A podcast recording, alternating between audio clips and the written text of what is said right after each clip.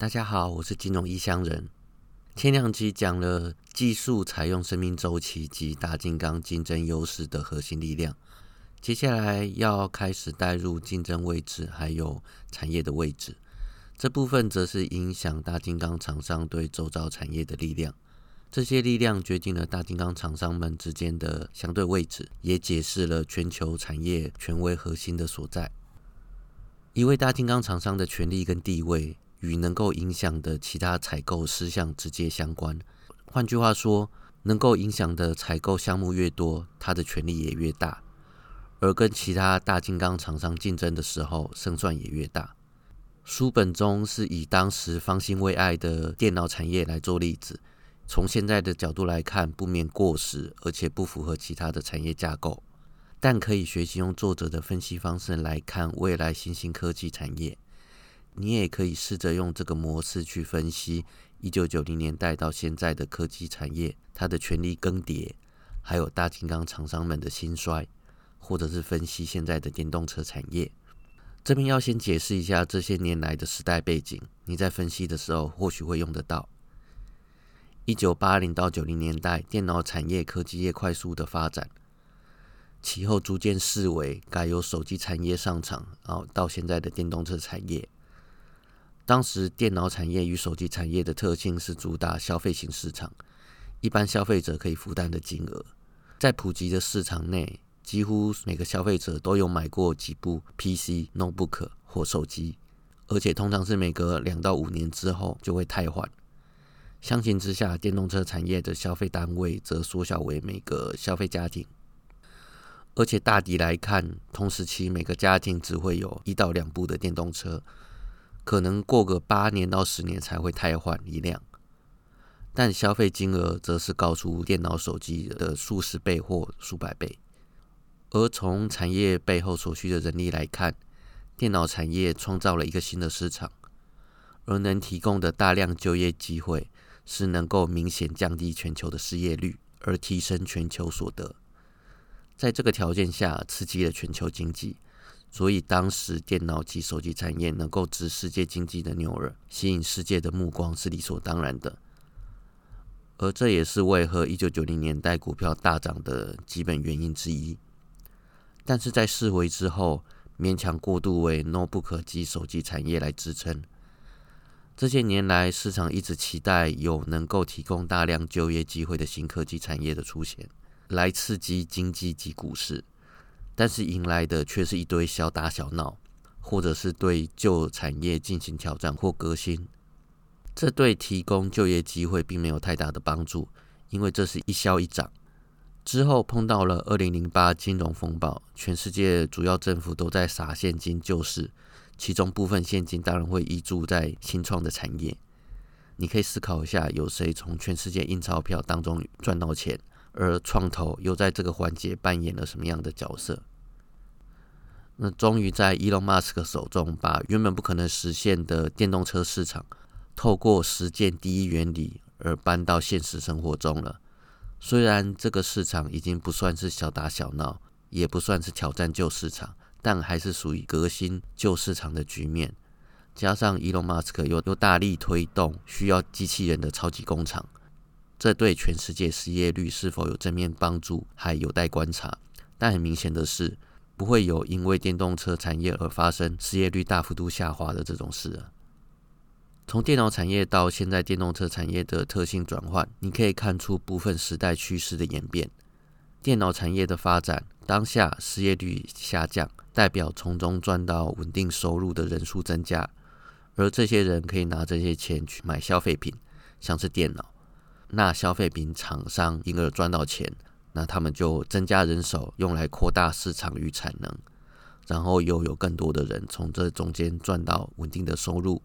如此一再的正向循环。虽然不见得能抑制高收入族群的所得，但很明显的可以解救许多失业家庭的收入及生活问题。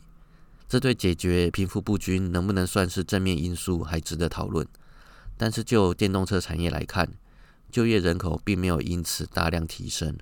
且因为革新旧产业的缘故，未来势必会逼旧产业的就业人口进行转变或者是失业。再加上需要机器人的超级工厂兴起，更恶化了失业率。所以电动车虽然会持续发展，但不会出现当年电脑产业的正向循环，大家有钱赚的荣景。财富分配不均的恶化趋势会更为明显。革新是现代时代的潮流，而时代的潮流是不可逆的。好了，讲到这边真的离题很远，而且20-30年之间的产业更迭细节，不是三言两语所能叙述清楚的。回到原本的主题，大金刚法则作者如何分析当时的电脑产业。作者将电脑产业分成6个阶层，由最底层往上，依序是电源、半导体、硬体、系统软体、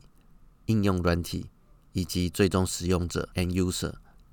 而前面4个项目又合成为启动型科技，也就是电源、半导体、硬体还有系统软体。这个是电脑产业由电源转换成对人类价值的简易过程。电源部分不用特别讲，半导体部分的成长动能则在于缩减晶片的尺寸，因为每片晶圆的尺寸是固定的，若能缩减每个晶片的尺寸，则能从每片晶圆切出更多的晶片来作为产品，而从中节省的成本可转换成消费者的利益。硬体则是避免不了低利润与大量商品化的不利趋势。尽管硬体曾经是电脑产业的牛耳，而当时软体是免费的。硬体厂商因此不利趋势的方法之一，就是将软体包含其产品之内。系统软体则为告知软体如何工作的指令部分，大部分是软体形式。系统软体通常负责操控电脑系统的运算环境，像是档案搬运、记忆单元的分享、时间事件的记录等等。如同前面叙述，1990 年代系统软体部分接替硬体的权利而逐渐风光。应用软体，这是直接与最终使用者互动的电脑程式，像是 Office。使用者可以透过应用软体表现出文书、账册、图表等，也就是说，将输入的资讯转换成有用的价值或情报。换句话说，应用软体可对使用者展示出整台电脑是否有价值，还有它价值的高低。这足以影响任何潜在龙卷风暴市场的后续发展还有成败。当某一个特定应用极端的成功足以驱动流行的时候，而且还可以引发龙卷风暴市场来临，我们称之为杀手级应用。那关于刚刚讲的应用阶层还有启动型科技，从金刚争霸战的角度来看，启动型科技的竞争常导致赢家通吃，也就是所谓的 winner take all 这种的独霸局面。但应用阶层则不是如此。应用阶层的厂商从市占率来看，它的分布比较复杂广泛，但是各个厂商的影响力牵连范围较小。反过来说，启动性科技厂商较为简洁，而其中各厂商之间的相互影响庞大许多，不仅可以大量商品化四处繁衍，而且可以广泛牵连。这种情况迫使市场寻求单一产品标准，以至于市占率集中于单一厂商的现象。当时的微软跟 Intel 就是因此集三千宠爱于一身，大发利市。综合以上的观察，可以得出2个结论：一、应用阶层的大金刚厂商权威性不及启发性科技的大金刚厂商，应用阶层的新兴级厂商也可以发展得很好。2. 位于启动性科技核心位置产业内的大金刚厂商拥有大金刚争霸战赛局中的最高权威，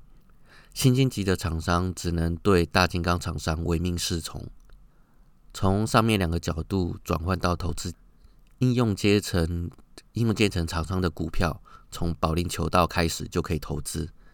但是启动性科技厂商则需等到龙卷风暴阶段开始之后才适合介入。而且启动性科技大金刚厂商堪称高科技丛林中最威猛的动物，足以支撑整个产业。若它不存在，则你手中股票不免沦为币值，所以必须时时追踪启动性科技大金刚厂商的动向。而且它的股票是大金刚争霸战投资组合中的核心部位。讲到这边，还是要建议大家买书来看。虽然现在是求效率的社会，有些人不看书，直接上网搜寻文章或看 YouTube， 这样直接找第二手的资料或者是可以用的解决方案。但是那些都是经过他人脑袋的吸收转换浓缩出来的结果，